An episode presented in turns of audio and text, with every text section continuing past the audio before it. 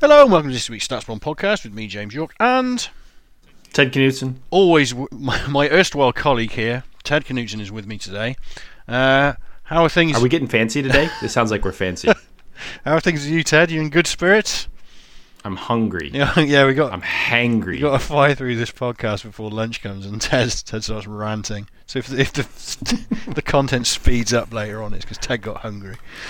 I'm like an early riser generally, somewhere between six and seven, and and I, I eat first thing, and then uh, in the office at Stats Bomb, like I'm like, okay, it's 11:45, I gotta go get food, and I was like, you eat lunch really early. Like, what do you mean? This is this is like a totally normal time, especially in America. We're not to not What was last? not to poorly review anywhere, but we've uh, we had we've been threatening to try something, uh, try a, a place in Bath recently. Uh, the four of us went there yesterday, and we were disappointed because they gave us small portions. I'm not going to light them up on the podcast, but. You know when you just want enough food, and it's like if they don't give you enough food, it's like we're not going to go back there. So it's a shame, but that's that's the way. Wow, we've this is a flying start to the podcast, James. We're we're even better than we food, normally food are. wrecks on in Bath. We could we could do a good job. To the new people, I can only say I'm sorry. It's usually not this bad You bad. can cover the high end of Bath, and, and the rest of us will cover the lunch end of Bath. All right. Um. So I, this is funny. Like my life, I don't actually get out and eat in Bath very often. Like unless we have people in from out of town and we're we're hosting them or something like that. I don't eat in this city. I I eat uh, in other cities when I'm traveling. But because I have three children and a startup, um, you know, the the whole sociable thing is uh, is tricky for me. So Right. We've got we've All got right, you questions. guys have questions. Yeah, Yes. and- yes. See, we got there. We're two minutes in, and we fucking finally got there. Jesus, people are just gonna never listen to this podcast again. This is how bad. you've highlighted some that you like. I don't. I get a feeling we've not got enough because there's loads that loads of other ones, but we'll see how that goes. Um. So let's just get into it. Let's just let's just go for it. So, question one. How do you use stats to narrow down your wild, wide net of potential centre backs to a smaller short list of ones looking at worth looking at?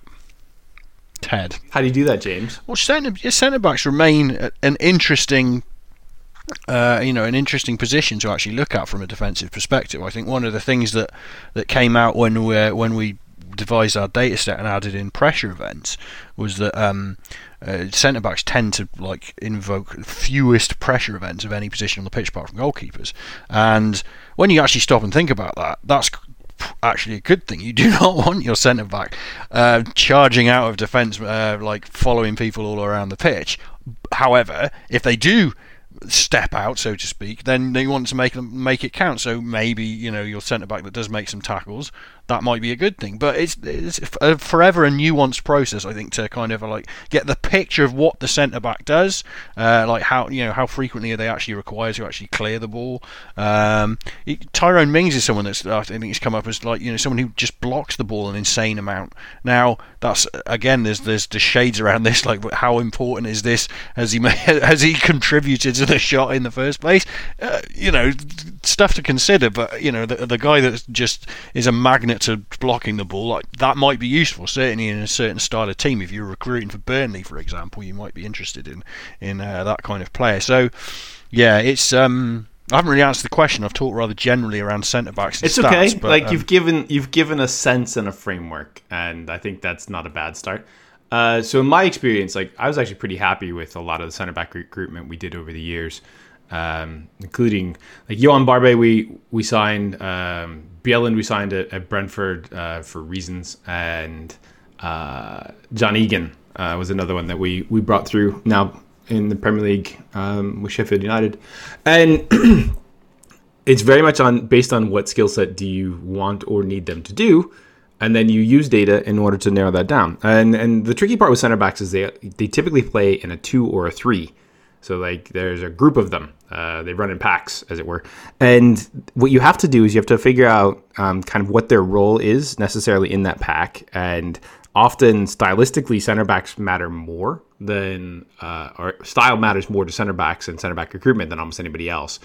And that's like a, a pretty big deal. So like you need to to do your best to profile what style they're playing in and therefore use some of that information to to evaluate them better. Um you know and it's different in in different leagues too. Like you know, certain leagues, like lower leagues in England, you probably need somebody at least one of your two center backs that's pretty good in the air because uh, you know the ball's in the air a lot. Uh, in other leagues where the ball's in the air a lot less, maybe that's less important. Something that we've had um, that's come up a few times, I think, over over years is um, people asking for left-footed centre backs, and it's like, yeah, that that would be nice if there were like as many of them as right-footed centre backs. It's just uh, you know the natural. But people like right, we'll have a left-footed one and a right-footed one. It's like yeah, well I, we can we got you know opens opens coach you know full of centre backs kind of thing. Eighty-five percent. They're all right. Fifteen percent. yeah. Uh, maybe less than that because like the best left-footers get moved to more valuable positions. So yeah. Uh, yeah, that one's pretty tricky. That was that was something actually what that, uh, that came through when I was looking at past footedness as well. Was uh, I did I did a little thing on Arsenal some while back, and it was like all of their centre backs at that point were all like really right footed, and their their past tendencies kind of reflected that and I, th- I think possibly you can slightly upgrade even Aymeric Laporte, like who's obviously a big player for Manchester City. Like his his value and his role, uh, the fact that he's you know a really adept passer and a you know left-footed centre back. But yeah, like it, it is it is something to consider. You know, you've already got three good you know three right-footed centre backs at the club, uh, you know do you want to go and get another one? And unless they're a big upgrade, then maybe you, want to create some balance there. And and that obviously from a data perspective, that's something that we collect and we, we can actually go at and look at. And it hasn't always been the case. You know, don't get me wrong, you can scout a player and see find out if he's right footed or, or left footed, but we can actually tell you if they're they're remotely adept with their wrong foot. You know, from a data perspective, in a, in a matter of seconds. So.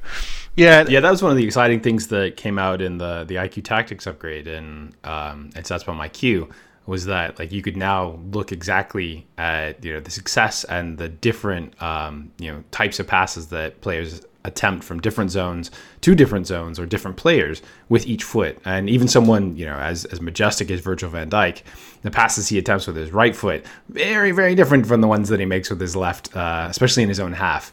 Uh, I think the other thing to note is that, like, in the modern day where pressing's fairly important and, and prevalent, actually, like not having that left-footed center back really cuts down uh, your your open play options and your build-up options uh, in in the back, and it makes you a lot easier to systematically press because you know if you close down one side versus the other one, you have a pretty good idea of where the ball is more likely to go to.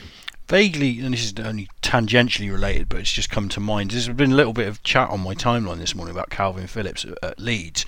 Uh, you know, these their defensive midfielder and like saying that he's he's he should get you know boosted up into the England squad. And I think that's that's an interesting kind of like semi-related kind of like role role question about like you know someone within a Bielsa system thriving in a Bielsa system. I'm sure we've seen this before. I'm sure he had a, um, a defensive midfielder at um, Marseille who was it the guy that went to Stoke and was, wasn't wasn't so good? My, my mind's slipped, but um, Giannelli Imbula. That was it, yeah. so yeah, that, that, that, interesting question about like role, uh, you know, role players within systems who, who like you know really kind of come to the fore and can succeed with these systems, and whether that translates and stuff. And, and that that's a question that, that pervades across all kind of recruitment. You know, if you if you understand the team that you're looking at, and you know the stats that a, a player will actually kick out uh, uh, will very much be related to like what they're asked to do and the style that they play. And you know, w- will that translate across into into the team that you're recruiting for? You know, remains remains an open question and something uh, something to examine and, and consider, and especially in these kind of like defensive roles. I think you know, so defensive midfielders, centre back, and stuff. A lot of the time, you know you're you're you're not reading the runes you, you've got you've got information and you're trying to process it and it's all part of a bigger picture it's, you're never going to just sort a column and, and, be like right this guy's top of the column sign him not with center backs that's not how it works no, no, no. As, as much as you might like it to be that way as a technical recruiter you're like no no sort of sort by column is uh, is a little more nuanced here uh, sort by at we... least two columns there you go that's the, the secrets are out now Damn it, James! You've given away all the secrets again. All right, come on then. Uh, hang on. So uh, there's a question that's not on here, but you mentioned England, so I figured we okay. might as well pick it up. Uh, is Jordan Pickford the best English goalkeeper? And can you give us a little more info about Premier League goalkeepers this season? Okay. Uh, uh, you landed that on sort me. by column, GSAA percent, Jordan Pickford. Uh, so actually, there's interesting because like we can do context around this one too. Um, so most of the Premier League uh, grades is slightly above average in, in shot stopping. And that makes some sense because it's one of the top leagues in the world and, and clubs could recruit from anywhere. And um, our data set gets bigger and bigger. So, like GSA percent, you know, looks at it and yeah. Um, and we've explained this stuff on statsbomb.com many times over now. And you know if you ever have a question about something we're talking about you can just pop over to google and put in statsbomb and then topic. And in this case it'd be like goalkeeper evaluation or framework or whatever. And you'll find out a lot more about what we're talking about because we don't have time to tuck into all the explanations on the show. But all right so at the top of the list uh, is is alisson and he's been really good basically for the entire time that we have data uh, Vicente Guaita is another one. I think Mike wrote about him recently. Dubravka is up there again. And man, I, I remember having arguments with uh, Newcastle fans uh, maybe a year ago about Dubravka versus others, and I was like, we think he's really good. He always looked, didn't he? From, just from eye test, like first, first from the, almost his debut, he looks solid. It's quite funny looking at this list. You got Alisson at the top, and you're like, oh, well, he's he can't have played many games because there's so few like goals against. So few shots.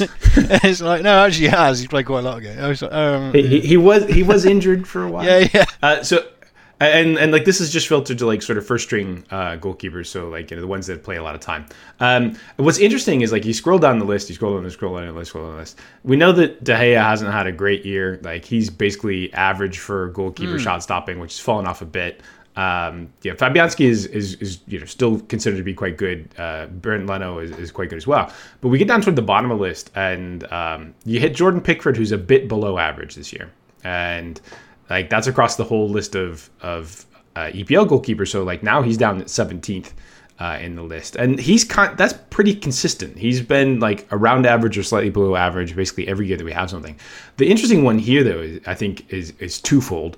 Uh, one is Nick Pope, and and Nick Pope at Burnley like back in 17, 18 uh, looked like an amazing shot stopper. And now we have him at like you know uh, minus 3.2 uh, GSAA percent this year. So like out of out of 100 shots on target, he would give up an additional 3.2 goals, something like that.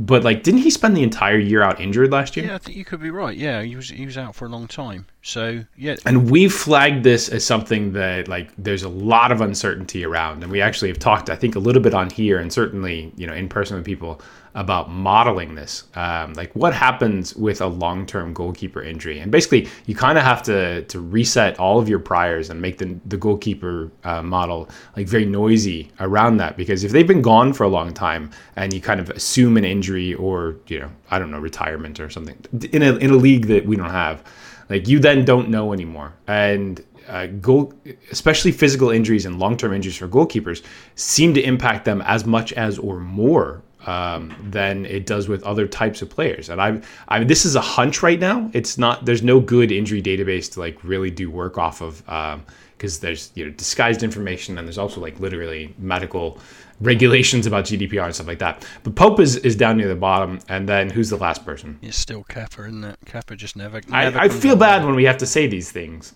I mean, that's the thing. Like, you I mean, we, when, when we kind of like built um, Derek Derrick Yam, our old data scientist, built this model, and he, he kind of went big on this. Look, like I've looked at a bunch of things, including shot stopping, and you know various activities, include you know clearances and uh, activity on the ball, contribution to you know the build up and all these kind of things. And he was like, I can't see anything about this guy that makes me like him.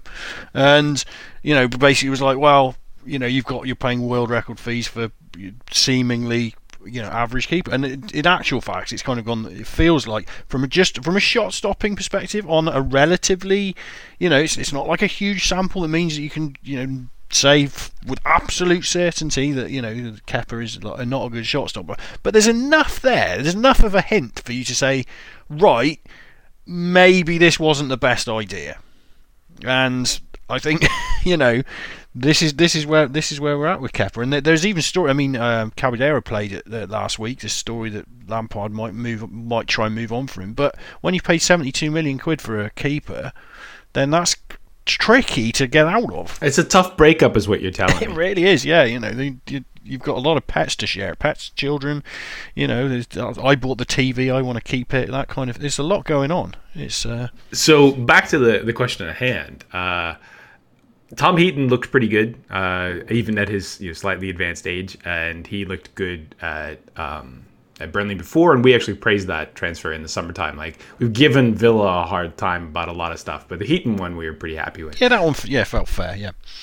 Is so the English question. So assume that we're not impressed by Pickford, and also assume that England aren't really like playing sort of the, the Pep Guardiola possession game. Um, of these guys, now I'm trying to remember if all of these guys have like the passports that they have. But Dean Henderson, we know is is English and really good, right? And and has Yeah. Dean Henderson was like I think actually literally the first guy I noticed in the whole data set when we first put in um, put in the goalkeeper module.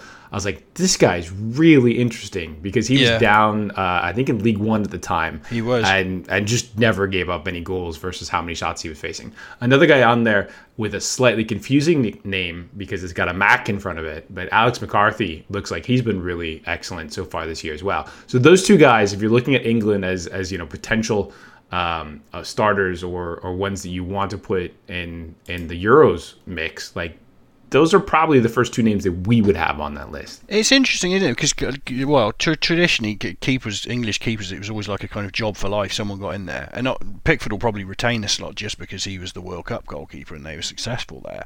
But yeah, it doesn't. It feels like a position in transition. It doesn't feel like you've got, you know, if if if if Alisson or De Gea were English, you'd be like, yep, they're they're England's keeper. They just are. But there's no there's no one there's no you know no no one that plays for you know the absolute um, top club. See, this is the thing with Henderson. I think Henderson's interesting enough, to, he's shown enough that you could you would potentially um, bring him back into. I think he's the heir apparent to United, United, and he should be starting for England. And you've got enough information and enough data that says that that's just true. Matt Ryan is Australian; he's pretty high on that list. Um, then you get Greybeard. the, the oldest guy possible on the list, I think, is uh, is Ben Foster, and he's been all right. Foster. It's been okay, yeah, by the looks of things. But again, this is only one aspect of it. You know, the style of how you, what you want your keeper to do.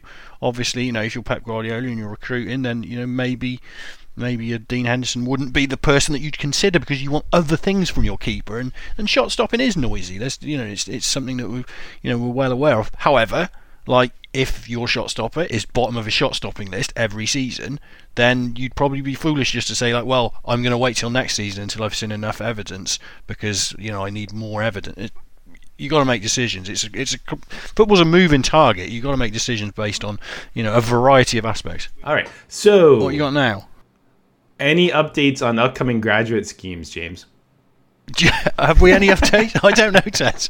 I, my my inbox is forever uh, uh, forever getting inquiries. I'm sure yours, yours is the same. I'm not sure. We haven't really formalised that. We have been ever so busy. I mean, we, we've got a variety of kind of like events and things that we're, we're trying to organise, training training things, conferences and stuff, and uh, all sorts of other things. Pro We're trying projects. to get this planned and trying to get the numbers sorted, um, and also like make sure that we've got the budget. Uh, but yes, so we're going to be hiring some number of graduates in the summer, mostly on the tech side, and that's going to be true forever. Like we just are a tech company, um, probably uh, a marketing uh, person. And when I say graduates, I mean people who've just graduated university, like not one year interns. Um, I kind of moved past the intern stuff. Like we we want people to to come and stay. Generally, it takes a lot of work uh, to get interns up to speed, and we always pay them anyway. So like we're not like living off the back of free intern labor.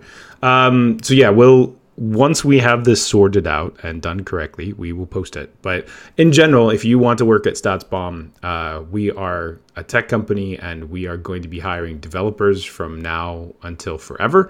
Uh, and we might hire like you know one or two analysts a year and one or two data scientists a year, and then all the other things that companies need. But we'll hire somewhere uh, a, a number, uh, a multiple of the the other ones. So We have got one job out there at the moment, haven't we? You should mention. we do, yeah. So we've got a, a sales exec job um, in Espanol, uh, Spain, Latin America, Portugal, and that one is full time sales, um, probably based in Spain or Portugal, and uh, that's the current job that we have open. Right, next question. Sheffield United make the Europa League, so this is a hypothetical, is it? If the only goal is money, well, that's not very nice, is it? Do you one advise them to get knocked out as soon as possible to focus on the league, or two tell them to spend the 20, 30 ne- million necessary to get some players in and really have a go for it? Sheffield United, what position are they in currently? Are they in fifth? Are They this are, one's they fifth? are. Like, this, this is why you've left this one in. I We, bet. we, we never do like year long bits, but I think that this one has been fun. So I Who's in fifth? Well, yeah, I mean, I, I Sheff- Sheffield United next season. It, it, it's a it's a fascinating situation. We've seen other clubs do this, like come up into the Premier League, have a good season. Yep, they've cracked it. They're doing good. The season two's harder. Um, I think like uh, Wolves started this season. Um, uh, you know, in Europe and had a relatively kind of like slow start in the, to their league form. Burnley definitely did that off the back of their very good season. You know, the, the fact they got into Europe meant that uh, it's hard to say. Is it is it the travelling? Is it the more fixtures? Is it just you know life moves on a bit? But sorted season out. two, Can you keep your best players? Uh, So here's a fun one though. How many shots per game is the fifth place team taking? it's not lots, is it? Ten point two. yeah, so you know they, they, they, they, you feel like they've got some kind of like stability. They, they, they seem like a stable. They don't give up much. They don't take much. But it- they, they, the fixtures could spit out something horrible. You know, you might, they might end up coming back from Europa League ties in in Latvia and facing Liverpool away. First six games might have a horrible bunch of fixtures, and they end up, you know, 16th or 17th after six games. And it's like right now. I, if I was Sheffield United next season, I'd be like, right, we the still the first thing that we got to do is is ensure that we are not relegated, and that's the first thing. And d- don't worry about anything else. Like you know, that's that's the bigger picture because I think you can. Not that I expect anyone at Sheffield United to get above their station or think that you know, oh, the Premier League's easy, we've cracked it. You know, they, it seems like they've got a shrewd team uh, working there. But I think definitely the you know next season it's just a case of like Premier League status is the most important thing we've got to achieve, and the last thing we need to do is because they could they could essentially do the same things they were doing this season and find themselves at the wrong end of the table and then just spend the whole season thinking like what what's gone wrong what have we done wrong what's what is it and it would be like nothing's gone wrong it's just the way these things kind of shake out sometimes So I Um, have a slightly different perspective on this. Go on. Uh, based on the fact that I feel like when a team that never really gets there uh, gets into Europe, so a Stoke, a Burnley, uh, I I could have said something about mean about Newcastle, but I won't. Uh, and and they get back to there. So like you know, some of them have history that that, but it's been a while. I feel like they kind of owe it to the fans to like you know pursue that and have those away days and and to try and make it enjoyable. And I'm not sure that Burnley's trek was was ever particularly enjoyable. And you know all we heard was the incessant complaining about the the lead up and screwing up preseason and stuff like that. But you know, Sheffield United seem like they're pretty stable. They've got a good group of, of guys that are mostly in and around like the right age, and you know, they they seem also to be willing to to spend money on a guy like Sander Berge. yeah Uh, why not? You know, like give it give it a bit, but pursue that and and see where it ends up. That's that's my that's my perspective. Yeah, no. I, from the fan perspective, to, I can totally, totally appreciate that. You know, you you spent time down in League One. You know, you've had you've seen dark days, and like now, now you you know you you get drawn against I don't know Fiorentina or something, and you go fly to Florence. Great fun. yeah, this is brilliant. But uh, Yeah, I'm seriously like go somewhere nice. like sure, why why not?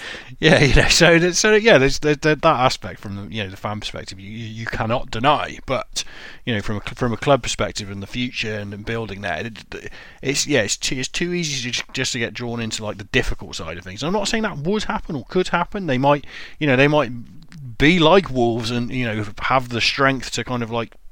Deposit themselves safely in mid-table uh, going forward. I think that said, Wolves spent quite a lot of money, and the the quality of the players that they were bringing in was that you know that probably a step above. Uh, less less risks, less gambles, and you know that contributed to Wolves uh, bedding in quite quite readily after coming up. So yeah, a lot of things in play, but Here's a fun stat. go on. Uh, what is the most goals anyone has scored in the league for Sheffield United this year? It's something like seven or something, or five or something. Not It's it? five. Is it five? David McGoldrick has more expected goals without scoring than anyone has scored actual goals across like you know two thirds of the season. now. yeah, yeah. Good, Goodman wrote a little thing on the site about this because it is it is quite interesting, and it, it does it does throw open that question because you know McGoldrick does a lot for that side, but he just can't hit hit the goal, he can't score, and at some point. Do you think you know? Do you like when um, you know your top scorer's only got five goals and your your goals main you know kind of forward hasn't scored at all? Then obviously ideas about changing who who's starting do come to mind. Even if the you know the the work hard striker that you love has, is you know a key member of the team, you're still gonna be thinking where can I get some more goals from. I'm content with the fact that this is not my problem. I'm quite I'm quite pleased. At least done all right there, and he, he's he's been a bit in and out of the team, um, but he's played more than he did when he was at Bournemouth. Uh, but yeah, he's he's contributed pretty well, and he's he's managed to get a few goals. Uh, he's I think yeah, he's he's he's got five. Him and Fleck have got five. Uh, McBurnie's got four. Lundstram Lundstram's got four. Yeah, so we shall see. We shall see. What have we got okay. now? What have we got now? Uh, it's a question for you, James. This isn't for me. Ted highlighted these questions. So they're all like, how, how, tell us things you like about Ted. It might as well be. How do you hey, foresee? You were the one that told me to highlight the questions I was interested in. I didn't highlight any of them at time. how do you foresee the adaptations of Brentford to the Premier League? Should they get promoted? Comparison to Villa due to manager, maybe. Person that admits not to watching much Brentford. I watched some Brentford last. This cart is way before the horse, by the way. Yeah, it is. They, it was interesting because they played Leeds and they're the two kind of like standout expected goals teams in the in the championship. And um, Leeds they, they drew one one, but Leeds were distinctly the better team last night. And I mean that's the thing, Leeds can sort of turn it on. Bam Bamford, Bamford so far behind his expected goals. Poor lad. Anyway, Ted, please answer Sorry. the question. Uh so, one of the things that I think is pretty interesting about Brentford and potentially going up is that for the first time since I've been following the team, they have a good defense. And they were not good at defending under Warburton, and they were not good in sort of the interim era outside of Lee Carsley. I think Lee, Lee actually had them defending fairly well, uh, and it, it cost some on the attacking side, but um, Lee decided that it, it, was too big of a cost to his family to to keep doing that as a head coach there.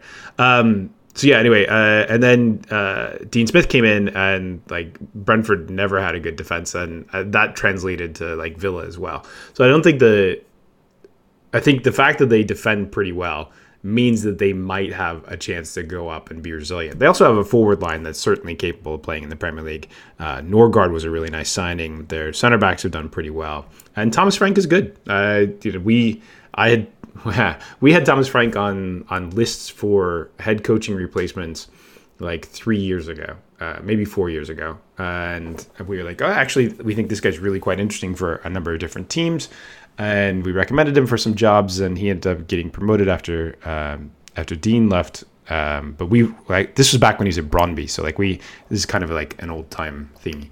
Anyway, so yeah, go ahead that's something that's interesting actually because I think when he when he stepped up into that role, it was like right, you know, the the assistant gets the main job. I think a lot of people were probably quite skeptical about that about that as a concept working. You know, when the when the guy the assistant steps into the main job, and he had quite a slow start, didn't he? He, he you know couldn't couldn't I think didn't win a game for or you know won very one out of the first few games or whatever it was and yeah the fact that he's managed to turn that round and you know be in that role for quite a long time now, and you know he's helming a successful team, and we we know well that Brentford are an organisation that that look beyond the league table, and they'll be looking at metrics and thinking like, this is good, this is all good. So well, there was uh, a period where Tom, there. was a period where Thomas didn't have great metrics during that run, and I was right. like, what's going on? and basically like they had a bunch of injuries kind of all at once and and that really struggled but yeah I mean, it's it's a little bit of, of a perseverance from uh, you know the administrative and the management group there uh, saying you know we actually think this guy's pretty good we don't have any other um, great choices right now and we're going to ride this out and see where we end up so um, yes they their attack's very exciting but the the positive thing from my perspective and having sort of seen a lot of championship over the last seven eight years is that they they defend well and they have the the fewest goals given up in the entire uh, league. And yeah that's that's a promising uh, perspective. And then comparison to Aston Villa due to manager you know if we look at Villa and their Premier League stats the defense is what's letting them down. Yeah I don't think that's a, that's a huge surprise, really. It have remained fascinating to me. It'll, uh, and it's it, so it's a conversation topic that's come up recently. Uh, certainly this week, I've seen it uh, banded around a few times. Is that no one no, no one really thinks there's a, there's a terrible team in the Premier League this season. You know that even even uh, uh, teams like uh, say Villa and Norwich, who at various times have, have, have maybe had adaptation struggles having come up last season. They're not bad teams. They're okay. Um, and yeah, what happens next for for the the teams uh, you know who who survive? You know, Villa could finish 17th, and you'd be like, well, that's a successful season. Oh yeah, they finish 18th. It's like, oh my god.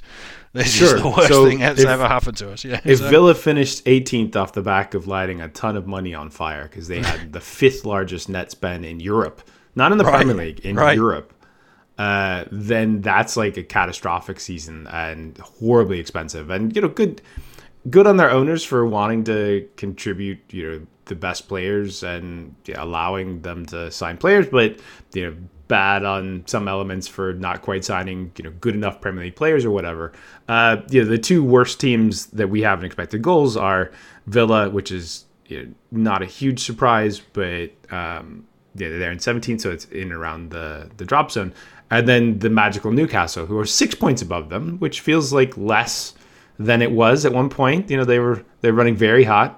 Someone, yeah, someone asked. I'm sure one of the questions that we, we skipped over was related to Newcastle, and they they do they do remain fascinating because Newcastle. Are, it looks like. I mean, they only need a couple of wins to be safe, really, out of the last however many games it is 11, 12, 13 games. So they should be fine.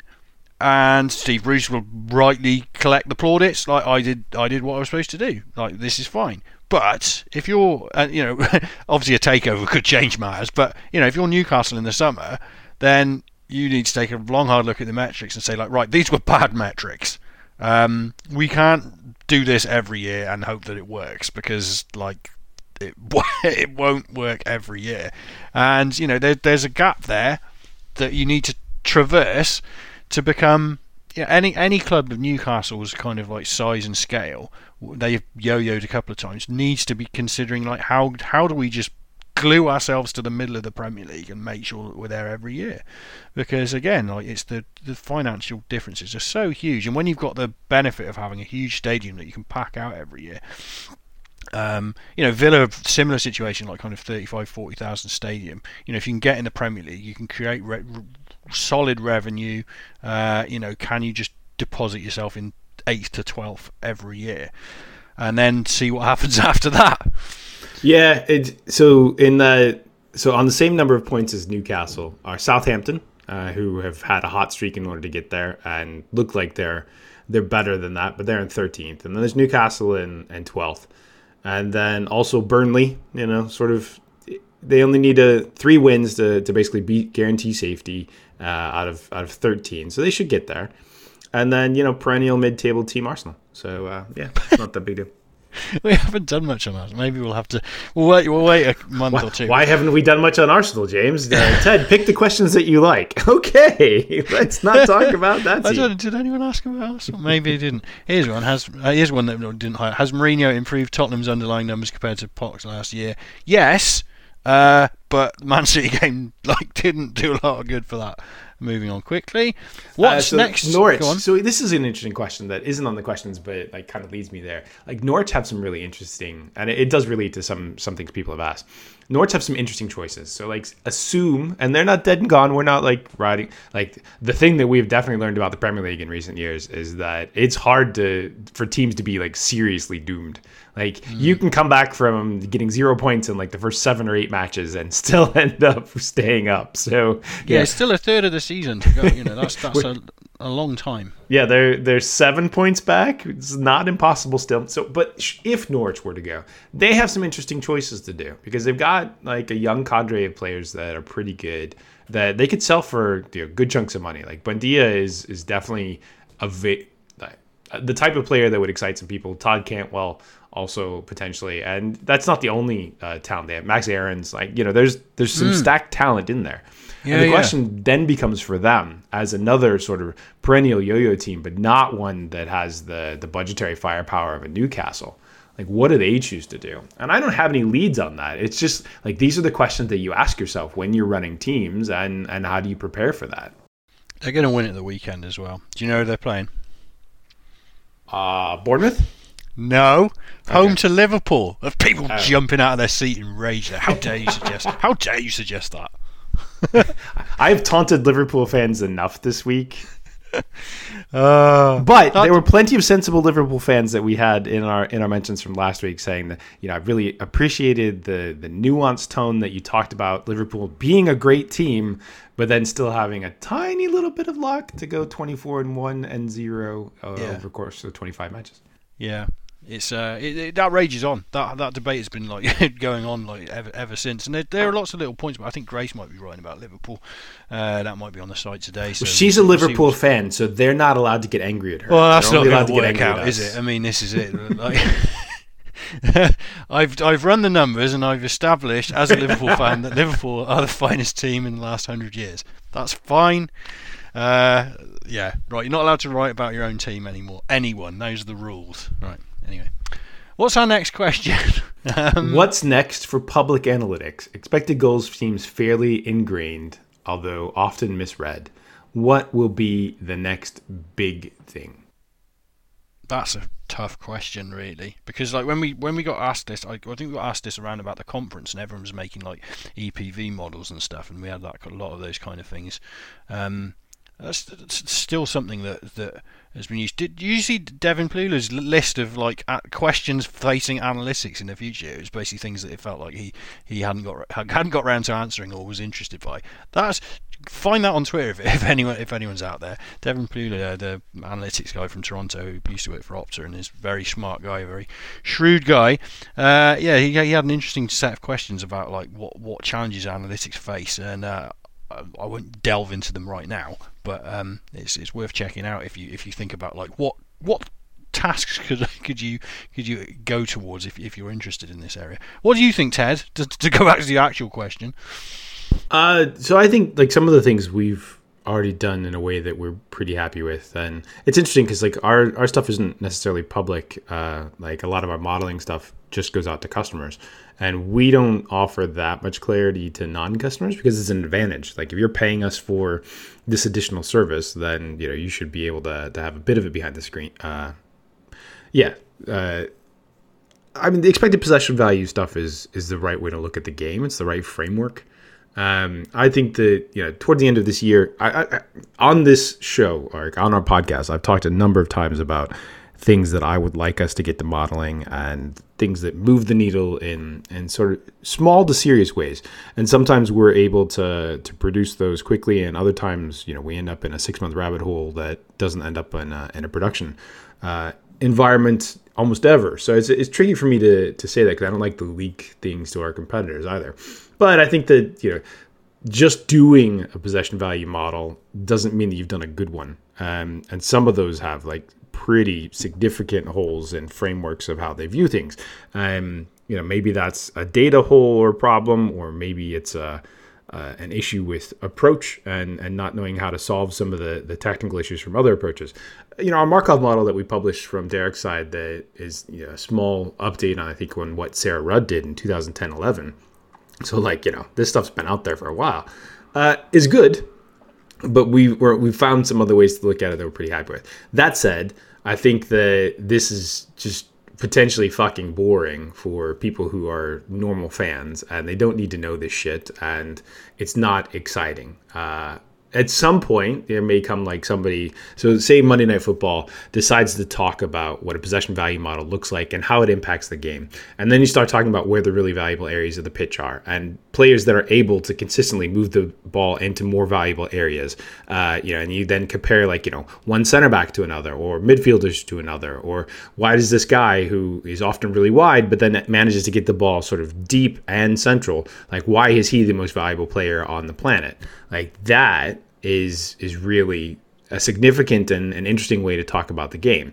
But you're going to have to have a lot of thought on how to present this information. It is crazy valuable, but you know you're going to have to sit and hope that Carra is going to give you a few hours, and then you come back to it a few weeks later and a few weeks later, and then like you know two, three months into the season, then you start talking about it. And then you start talking about like where different players rank. And then maybe, you know, it ends up like, because it is useful to show this on a video perspective. Maybe you end up showing this, uh, you know, pre-game, who are the most valuable ball movers and how might that impact how this team defends. Like all of these are implications and practical implications and really interesting implications that you can put on TV. And I think that's where it might get a little bit interesting. But you have to be sensitive that you got to build it up. It's not just plunk that in there and say, oh, well, here's expected possession value. Why yeah, do I care?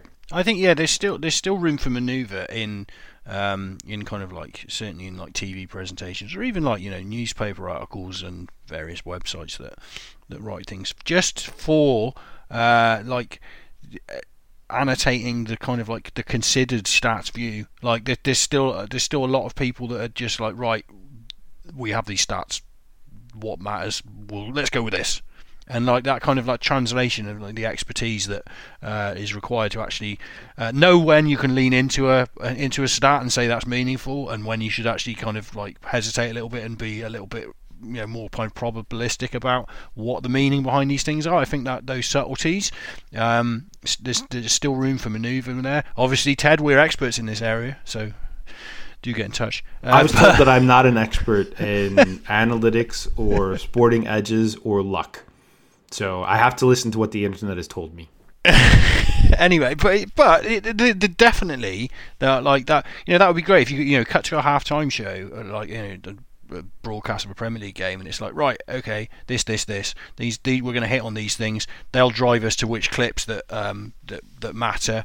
You know, like what what were the really good chances? Not just oh, and then I don't know, I can't think of a good example. Oh, and then and then De Bruyne hit it from 40 yards and it flew over the bar. You know, it starts.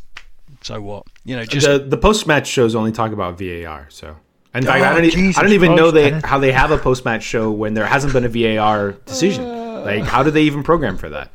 Um, VAR. Who's idea? Like, oh, we haven't spoken about this for ages. Like, just let's take any of the any of the new ones out of the argument. But for fuck's sake, like, it's, it's not right. James anyway. James dropped enough bombs. You know he's got serious opinions on this one. All right. Uh, uh, how do? Oh God. what? Why did I highlight this one?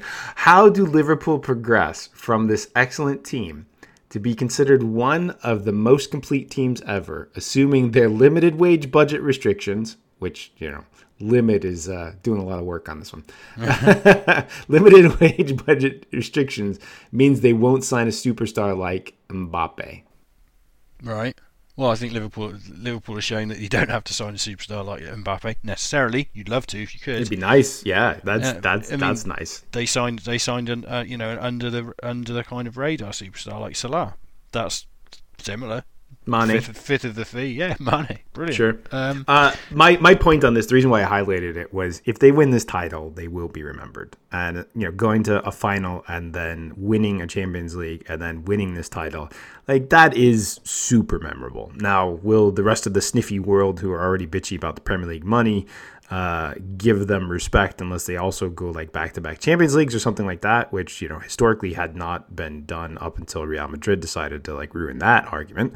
Uh, maybe not, but man, if you win this title and like especially if you win it in this fashion, which they're doing right now, and look, I'll be honest with you, I don't give a shit if they get a loss, right? Like if they go hundred points or more, like it doesn't matter. But it's just, like yes, okay, you are at least the equal of you know, in output and results, the best Premier League team to, to have played. Yeah, and that's that's the thing. Yeah, you're it. right.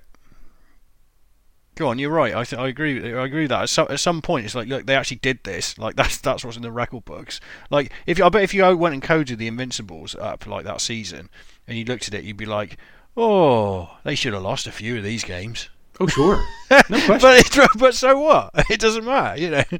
It's, it, you've, you've got your status, you've got your your role, you've you've done really well. I think one of the funny things about um, how this Liverpool team is being perceived by like the wider media is um, the wider media is full of two sets, distinct sets of people, absolutely chock full of them.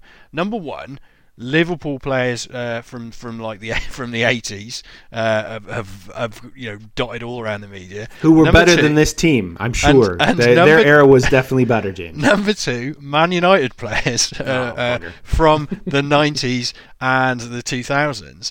And the thing is, these two sets of people were part of legendary teams. And the thing that these legendary teams did that this Liverpool team, even if it won every single game for the rest of the season, hasn't done yet, is they and they always say it, they always say it, they can't just go and win one title. They've got to come back and win another and another. And it always gets said. So it's like Liverpool could get two Champions League finals, get a 97 point season backed up by, like, say, you know, another 97 point season. Uh, but because they haven't won two titles, two Premier League titles yet, can you? There'll, there'll be debates on TV like, can we actually call them a great team? And they it's like, yeah, of course you can. They didn't win a treble, therefore they they don't deserve. Uh, it just it does my head in. It's the really fun painful. thing about the treble is they lost lots of games that season. They, in the league, like I think Liverpool might have got more points. Yes, but it than... showed character that they won when it mattered. James, they were able to draw on that well. Yeah, I'm sorry. I, am I'm, I'm a bit ranty because like I'm just like the the nonsense. It really just is like just just shut up. Like talk to me about factual stuff. Like give me analysis. Like many of you were great players and have coaching badges. Like give me analysis that gives me insight as to what's happening and how people are doing things. Like that's interesting to me. But like don't I don't care. Any more questions, Ted? We yeah. Uh, let's see. Um, You're getting hungry, aren't you, Ted? Uh, oh, that might be the problem. Okay, uh, I'm gonna push your film questions to the end here because people love James on film. And we have one more question that I brought up because we had an argument in the office about it yesterday. Uh, so, do you have tools that compare ability from league to league so that you know a player is capable of transitioning between leagues? And if so, how accurate have you found the model to be? so, I think this is a tough question. It Go is a tough question. Uh, but it, it kind of shows how we think about things as a company. And I was I was surprised one how we aligned, but two um, how strong the the opinions uh, generally were. So one. there are a number of different ways you can do this, and you know the the approach from the from the ELO ratings is there. Uh, you've got SPI uh, over on 538 doing stuff for ESPN.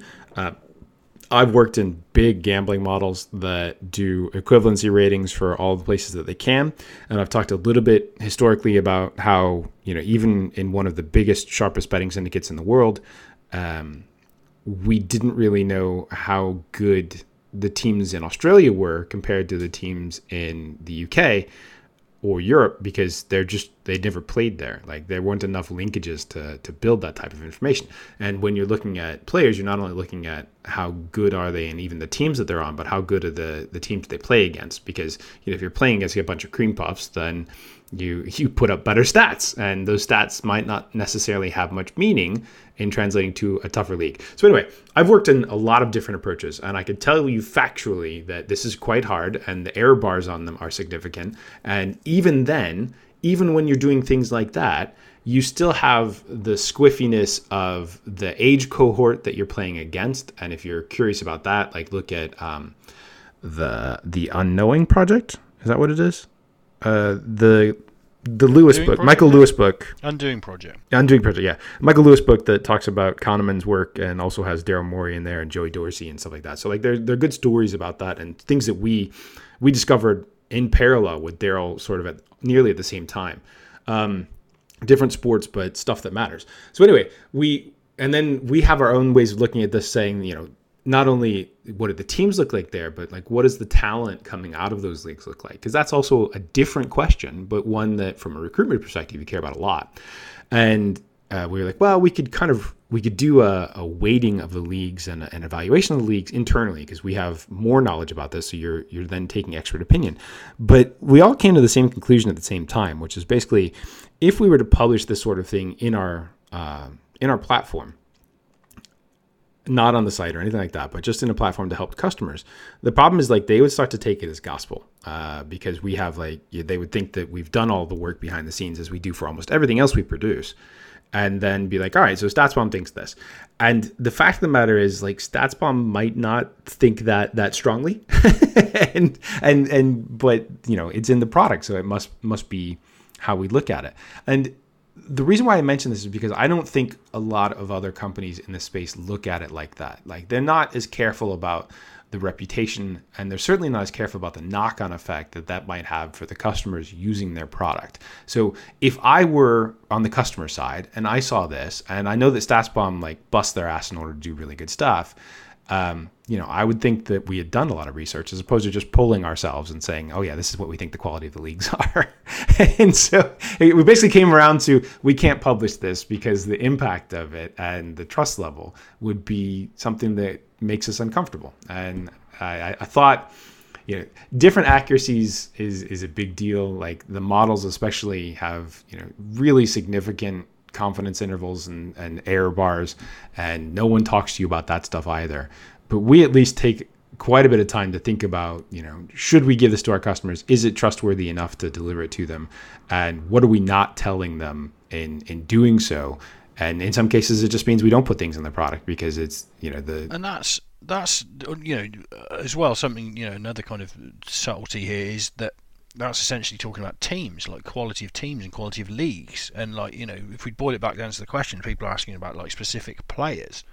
Um, you know, the, the translation of, of, from one league to another, and I think that that's that's it. There's there's always going to be some some kind of like uh, skill of judgment in in regarding to like you know how well can a player uh, translate, how how well do they fit within within their league, you know, and age profile of the league is another thing. I think you might have hinted on it there. Like uh, you know, we always think about uh, the Dutch league's a league that I think we've talked about this before.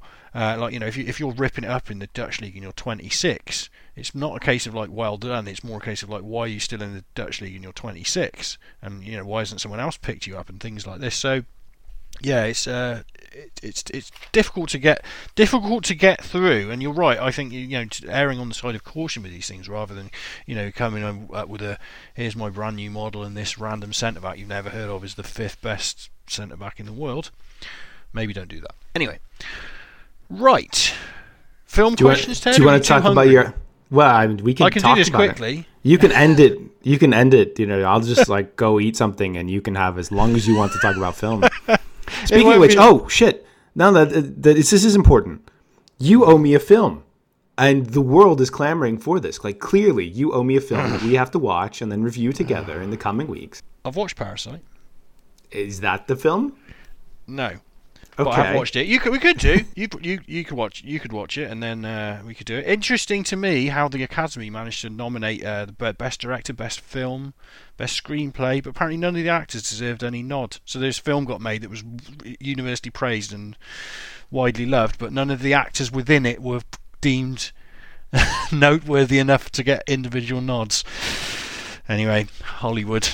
Right. Uh, award I, shows. We don't even do awards around here. yeah, we're ranting about them in golden balls or something. right, very quickly, so you can switch off if you, you were here for the football. Very quickly, I'm going back to 1950 because this question got asked, so I thought I could look at this quickly. I've watched 28 out of about 80 uh, Best Picture winners, and I've only watched two and a half uh, in the last decade because the question was how many Best Oscar, Best Picture Oscar winners have I seen?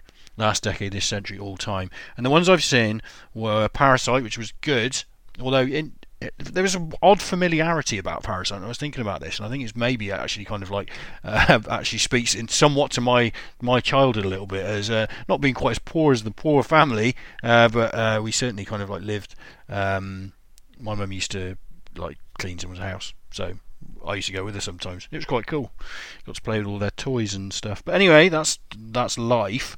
I watched Argo. Argo was garbage. That was terrible. And I watched half of Birdman and got bored. So that's my that's my best. I watched Birdman. Yeah, did you like it? Did it, did it get uh, better?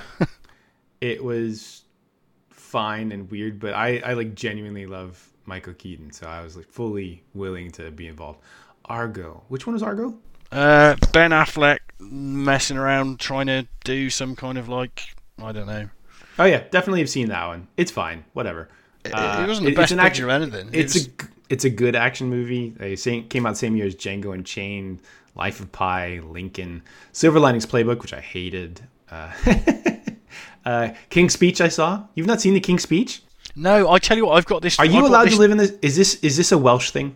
No, this is just this is a me thing. Like when a when a film gets like hyped up and it's like, oh, it's it's marvelous. You really should see it. Oh, it really is wonderful.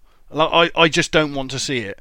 and, then, and then like the King's Speech is one of them, so I haven't seen it. Uh, yeah, so you should be fired from your Englishness. Uh, Slumdog, Yeah, I saw that. No That was right. Country, Yeah, I've seen that. Uh, yeah, going back further, I've seen these. Yeah. The Departed. Uh, yep. Have you Departed's unfortunately seen Crash? No, I haven't seen that. Crash won like the same year as Brokeback and Capote, uh, Munich. I don't know. Um, yeah. Anyway, we don't have to continue on with this, but like, I also because I have children, young children. uh what happens when you have children is you stop going to the movies, like ever. It doesn't. Yeah. It doesn't happen. Occasionally, you'll find yourself there watching Peppa Pig, and you're like, "What have I done wrong with my life?" uh, and and you know, and Peppa Pig's like on the high end of the good stuff. But uh, yeah. So anyway, you stop going to the movies, and then like along with stopping going to movies, you often don't have time to watch movies, or like James, you don't have the attention span. Not anymore, no. One flew over the cuckoo's nest. That's probably the best. The be- apart from the Godfather one and two, which you know, whatever. One flew over the cuckoo's nest is probably the best film that's won Best Picture. I think. Interesting. I'm Big not going to go down this road because I'm not well educated enough anymore. Uh, I mean, there's certainly ones that have lost that were fascinating, but all right. Um, so you owe me a movie, and we haven't really talked about Parasite yet. Uh, we could, or you could pick something else, but it has to be chosen this week so that we can get a podcast in, you know, before the end of February that does the movie thing because people love James on film. Yes. Okay. We'll think about that. All right, and next week we are at the Leicester Tactics Conference, so please come say hello. James will gladly talk to you about all the films that you want there, but he won't talk to you about television because he can't be arsed. And on that note, Godspeed all, and speak to you soon. Bye.